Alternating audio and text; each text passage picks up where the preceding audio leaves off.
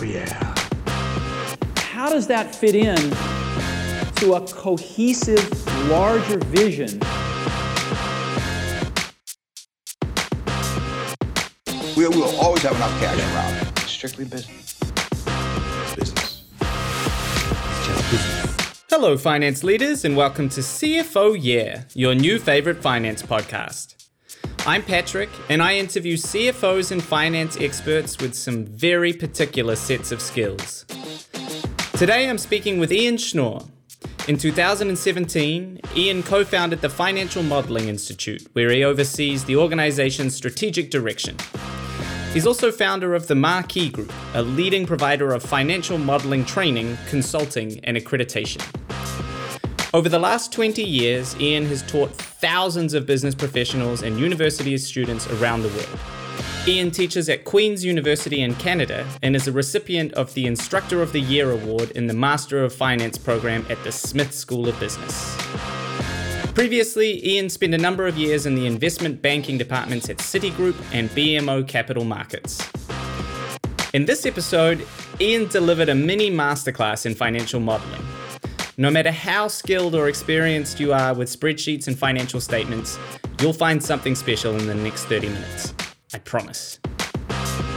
Today's episode is brought to you by Spendesk, the all in one spending solution that puts finance teams in control with 100% visibility into company spend.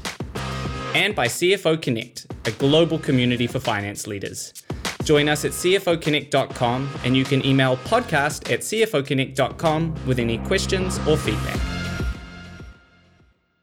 Ian Schnoor, welcome to CFO Yeah. Thanks, Patrick. It's great to be here. Thanks for having me. And as we love to do, uh, please just introduce yourself to the CFO Connect community.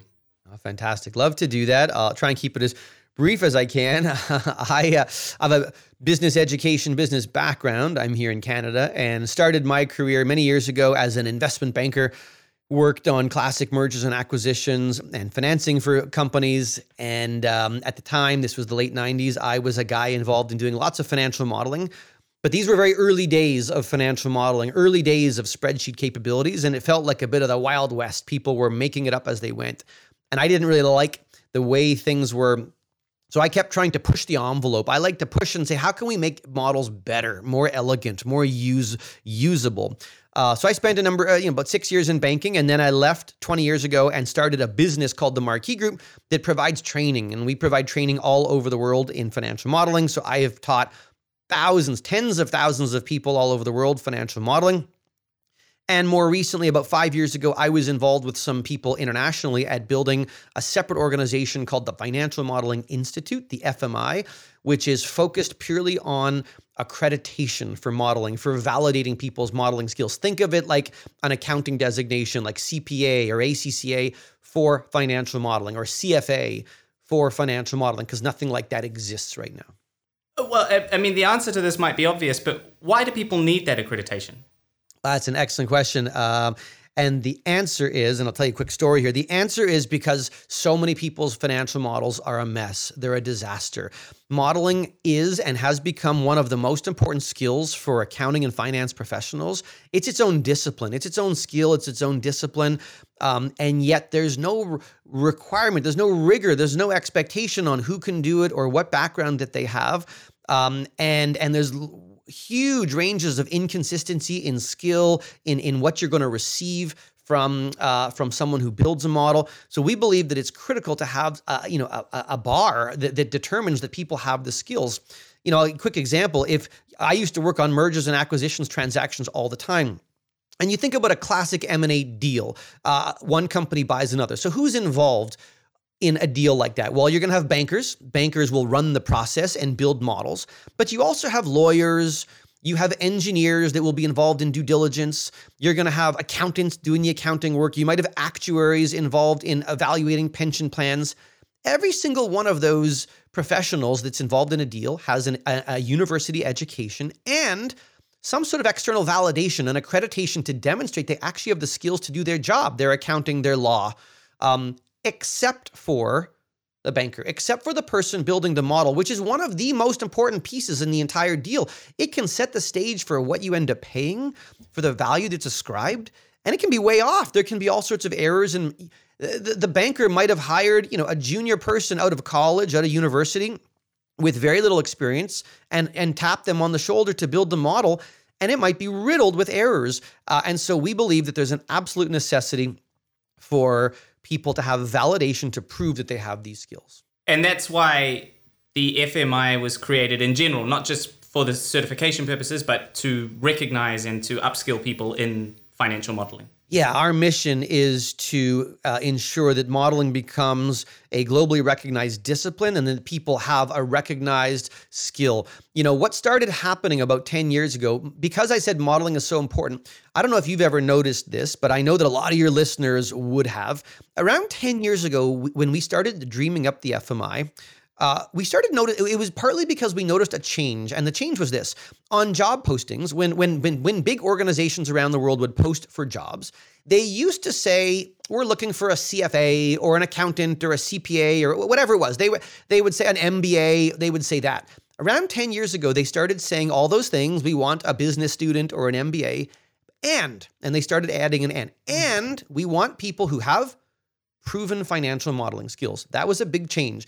And there are so many job postings that will say, we want this person, this person, this person, these skills, these qualifications, and strong modeling skills. But you notice the reason they have to say we want strong modeling skills is because there is no way for people, there was no way for people to prove that they had strong modeling skills. And we're hoping to change that. So we're hoping in 10 years from now or in sometime in the future, those organizations will not say we want strong modeling skills. They'll say we want someone with an AFM, which is our first level accreditation, because that's what they're looking for. Have you noticed as well an uptick in the last couple of years? I'm of course referring to COVID um, in the necessity for businesses to have more accurate or more up to date forecasts and models. Yeah, I mean, we've noticed an uptick in organizations. I, I, I noticed, a, I started noticing a major uptick and a change in terms of rigor and quality and expectation around the last financial crisis, around, you know, 07, 08, 09. Mm. Um, there was a lot of volatility. There were a lot of errors. There were some real um, horror stories of, of spreadsheets that went bad. There's a there's a story from the Barclays uh, the Le- the Barclays acquisition of Lehman back in 08 when Lehman collapsed that Barclays overpaid by around you know multi, many billions of dollars because of a spreadsheet error. If you Google that, you'll find the press release on it. Um, and that wasn't a modeling error, but having strong discipline around spreadsheets and building models is key. So right around that time, we noticed an increase in demand for skills um, mm. But skills go hand in hand with validation. It's one thing. So, you know, on the training business that I started 20 years ago, and we're seeing huge demand for people to take our courses at the Marquee Group. It's great, but it's there's a lot of demand for training, but training is is great, but it's only as good as the person going into it wants to take it. So I can spend a day or two and teach you everything you need to know, but I will never know if you are a good modeler unless you can prove it to me. Just because hmm. you take a course doesn't mean anything. People take courses all the time. You can take a course in photography, a course in cooking. It doesn't actually mean you're going to be any good at it unless you go out and practice and do it over and over and over again and then validate to someone you've got those skills. And so we believe that organizations want those skills. And so there are lots of training firms around the world that teach modeling but there's no other organization in the world that's validate rigorously valid. And when I say that, there are organizations that will let you get like a quick multiple choice test and give you a badge, but that doesn't mean much in our mind. Um, the FMI is the only organization that has rigorous proctored. Our exams are proctored. They're four hours long. You actually have to build up a full integrated model with no external resources. Um, very difficult, very rigorous. And when people get it, it really means something. And now to you, you mentioned the Marquee Group in your introduction. To turn now to that and the work you're doing there, that's you going into companies and providing this financial modeling. Yeah, so that yeah, exactly. So at the Marquee Group, I have a team. You know, oh, there's around 20 25 of us and we get most of our uh, most of our training is uh, b2b we get brought in directly by well, financial service organizations, banks, pension funds, asset managers, lending organizations, and they will bring us in to run a wide range of training offering. We will teach them modeling is our flagship, but we have all sorts of modeling courses, but we do courses on accounting. We teach a lot of Excel courses, just hardcore advanced Excel, managing data in Excel. We run a wide range of valuation courses. How do you think about valuing companies? So we will offer a full suite of content that you know uh, that finance professionals need to, to increase their skills, and that's great. But a, a, client never wants to use their training provider as the organization that can truly attest and validate the skills. It's a conflict of interest. Obviously, as a training firm, we're motivated to say, sure, everyone's great, because obviously, if they're not, well, then you didn't do a very good job training them, did you? So that's why we have a separate organization with a separate board and a separate, uh, completely separate that does the, the, the accreditations through the FMI. If you're enjoying this conversation, then you've got to check out CFO Connect, the global community for modern finance leaders, like the ones on this podcast. We host monthly events and workshops, have a private Slack group for CFOs, and a one on one member matching program. CFO Connect membership is free, but reserved for experienced finance leaders. So if that's you, head over to cfoconnect.eu and apply to join us.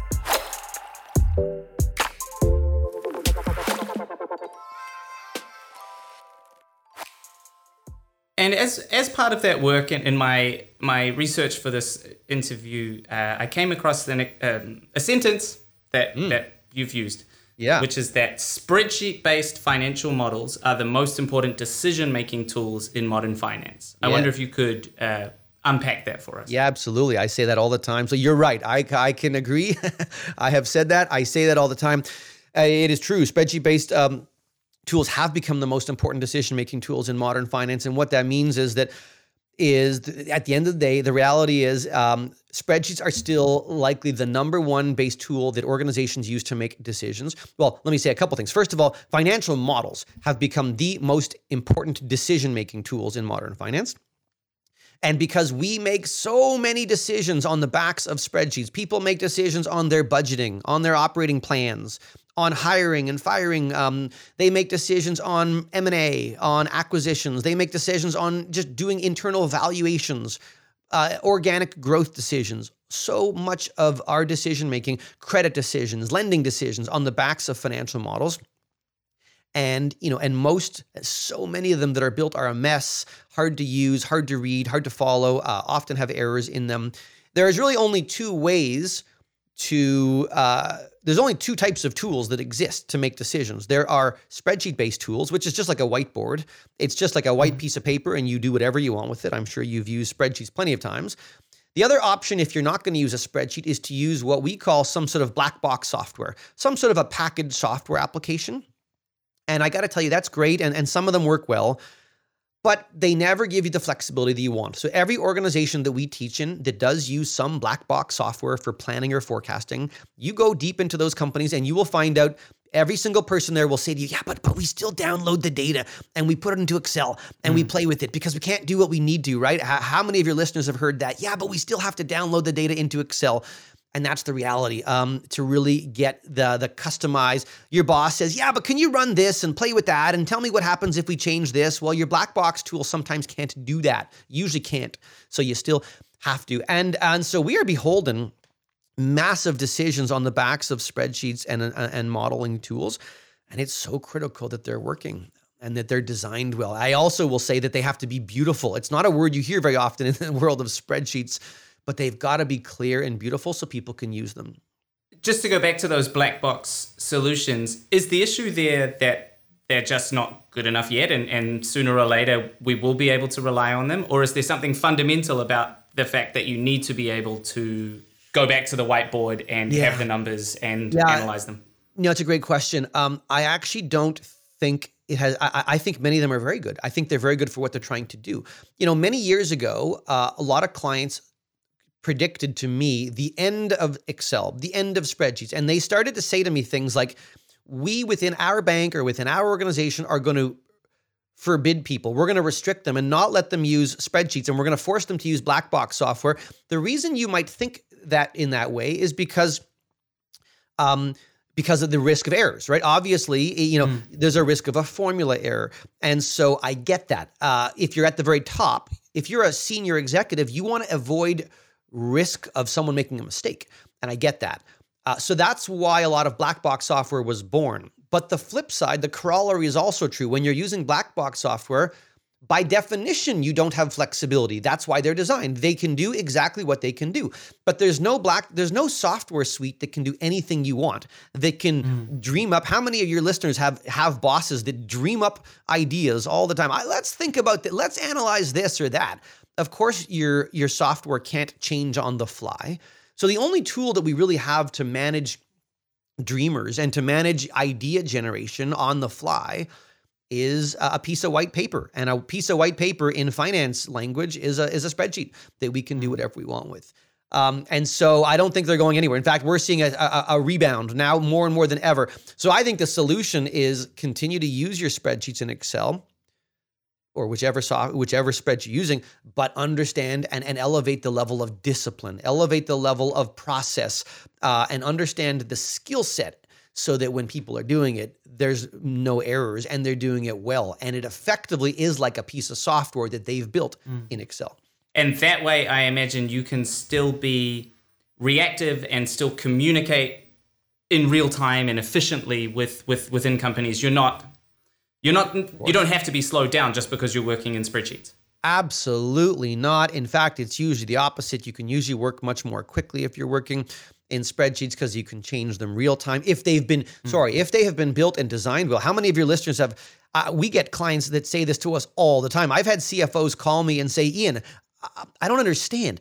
I asked my team to make a change to our model to change to change inflation in the model. They told me it's going to take a week and a half to get me the results. I'm like, how's that? Po-? And they say to me, Ian, how's that possible that they need a week and a half to change the, the inflation forecast? And you know, I always laugh and say, well, that should it should take them about five seconds. In fact, they should have the answer before you're in, you're even finished saying it. But I understand mm-hmm. why it takes a week and a half. It's because the the inflation is not entered in one spot. There's probably you know seven you know 75 Excel models that all link together that have inflation. Each one has it entered in different spots. So they probably need to change it in numerous places, then run a bunch of tests and checks to make sure it's working and flowing through properly. And they because they don't want to give you the wrong answer. So yeah, they're they're, they're it's terribly designed, poorly organized, and and and that's why it does take a long time. I understand it, but it's not optimal. All right, you very kindly offered to um, to give our listeners some actionable takeaways, and so I really yeah. want to move into that phase of the podcast now. Ah, sure. Although I'm going to start with a question that I'm not sure how you're going to answer, so I'm really excited about the answer, oh, which is simply, what is the right cadence for financial forecasting? Well, that's an excellent question. You, I assume you're talking about timing periods. Yes. Aha. Uh-huh an excellent question. I'm going to kind of I'm going to kind of back up before I answer that one. Um, you know, usually when I talk, uh, usually when I talk about you know tips, and we're going to leave some takeaways. Um, you want me to get into some quick tips and tips and takeaways that people can share and think about. Uh, and again, if they want more, happy to come back and discuss more with you because there's lots. I could go on for hours here, but uh, but um, what I would say to people first as a starting point is people often say to me, How do I know if my model's working well? How do I know if my spreadsheet model is actually performing well? Because, you know, um, I, I will walk, I could walk through dozens of, of common pitfalls, common errors that people make. And the cadence that you've asked is one of them. Um, and so people say, How do I know if I, I, feel like it's okay? It seems okay. How do I know if my spreadsheet's working? Well, I tell people there's always two tests, two criteria. That's it. If you want to know if a spreadsheet is working well, if a model is working well, it has to achieve these two tests. If it does, it was probably a pretty good model. If it does not, it can be better. Most models that I ever encounter in the world don't achieve either of these criteria. Sometimes they do hmm. one. The two criteria are as follows. Number one, a, I always tell people a good model, a good spreadsheet based tool has to work well electronically. So, what I mean by that is this Patrick, if you were my boss and you said, Ian, can you go build a model to evaluate uh, a new opportunity, and uh, some sort of opportunity for our business? And I did, and I went away for a week and I built something and I emailed it to you and you opened it up on a Saturday morning uh, when you had some time and you were going to play with the model.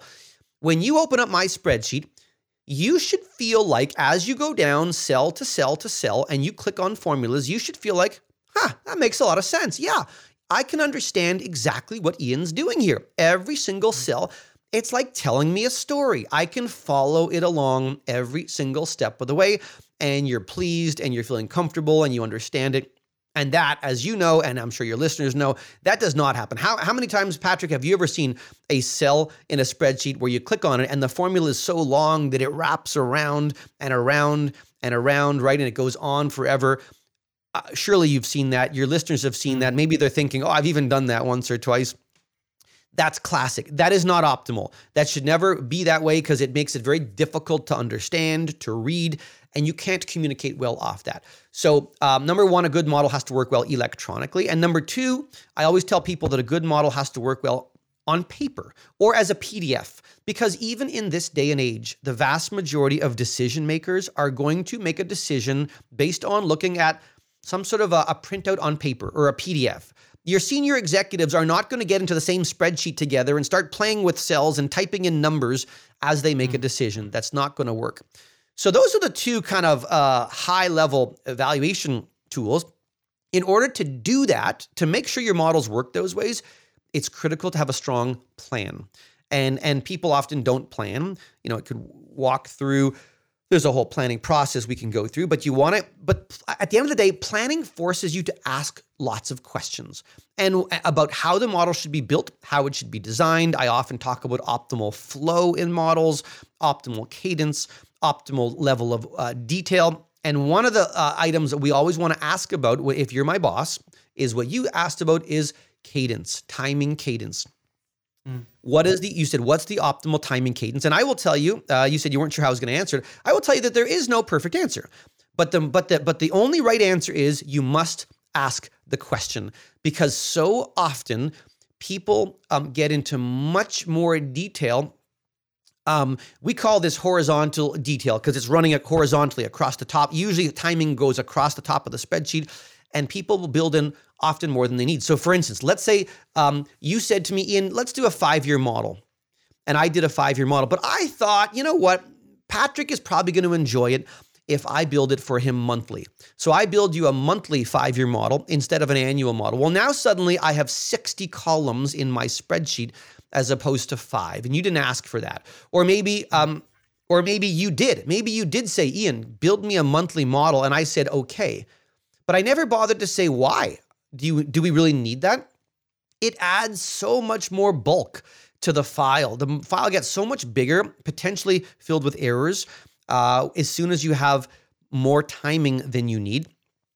And so I always like to push and say, uh, why? And you know what the most common answer I get um, when, when I ask why? People will say, oh, because that's what we always do, or we did it that way last time. Um, maybe there's a good reason. Listen, if you have a good reason for me, if you have to say, "Oh, yeah, we need it monthly because we're watching seasonality and we're trying to capture, you know, trends in the summer and the winter, uh, you know, our credit covenants are based on monthly." Sure, no problem. We'll build it monthly. But very often people do things only because that's what they've always done. Um, you know, maybe it's helpful to have one year monthly and the rest can be annual. That's fine mm. too. There's always trade offs. And the one last comment I'll make on timing issues that you uh, on this topic is if you are going, listen, if you need to build part of the model monthly or quarterly, great, no problem, but make sure there's a good reason for it.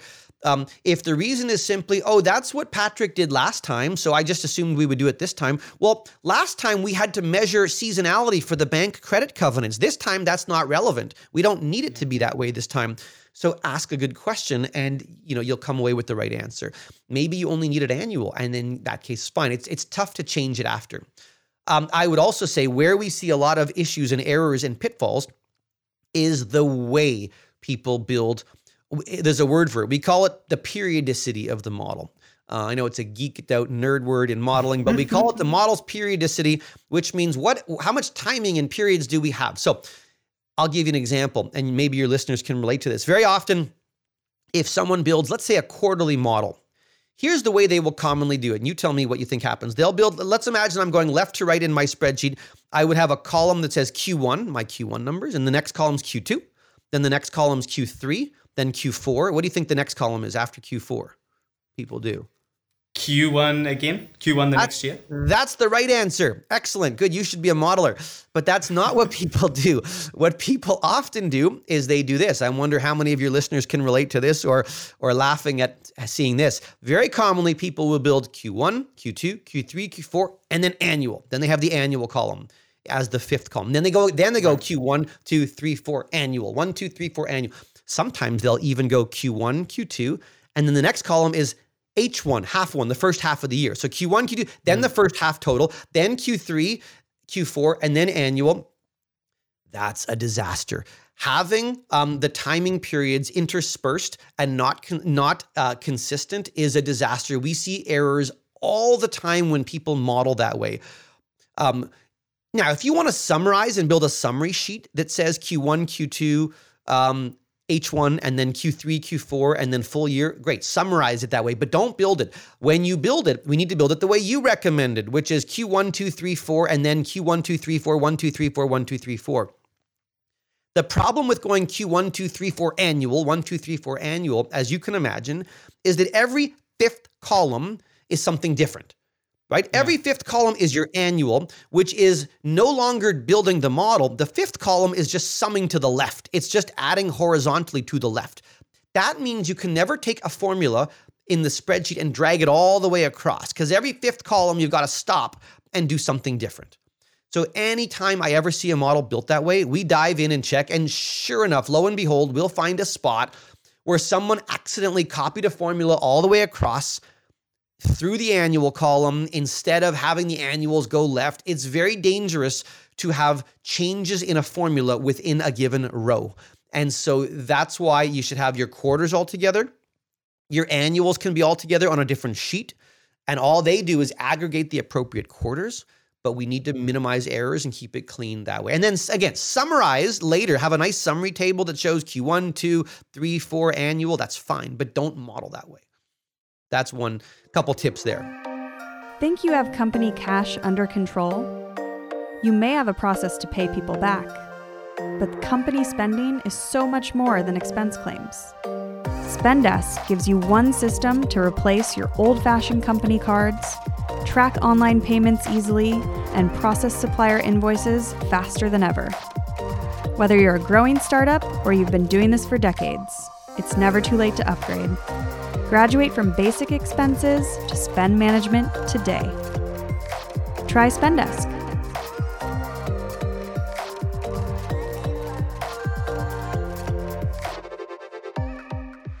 And they are fantastic. I want to try to get one more from you before yeah. we let you go. Um, sure. Yeah, what, what's what's one other era that you're you're seeing all the time? Sure. And again, I wouldn't call this so much an error, but but an issue where there's all sorts of issues, and it has to do with the structural design of the spreadsheet. I will tell you that when people build models, there are two general camps, two general categories. You can either build a spreadsheet model in what we call horizontally or vertically. A horizontally built spreadsheet model means that every component of the model was built on a separate sheet, a separate tab. And maybe your listeners can relate to sometimes in models, you will have an income statement on its own sheet called income statement. And then the next sheet over is called the cash flow statement. And then the next sheet over in Excel is the balance sheet. So every component of the financial model is on its own sheet. Have you ever seen a spreadsheet that had like 30 or 40 or 50 different sheets or tabs on it? Maybe you have. Maybe your list. Can any of your listeners relate? Have any of you ever seen a spreadsheet that had 30, 40, 50, 60 sheets on it? That's called a horizontal approach to designing a model where everything lives on its own sheet.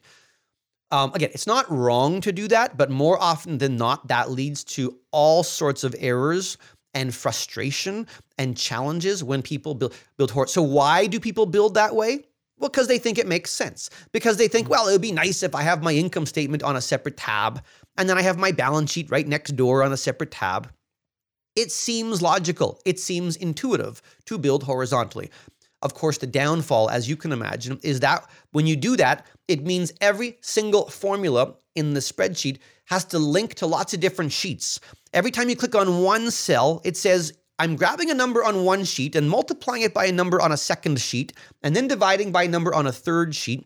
It becomes very difficult to track, to follow, and mistakes are made.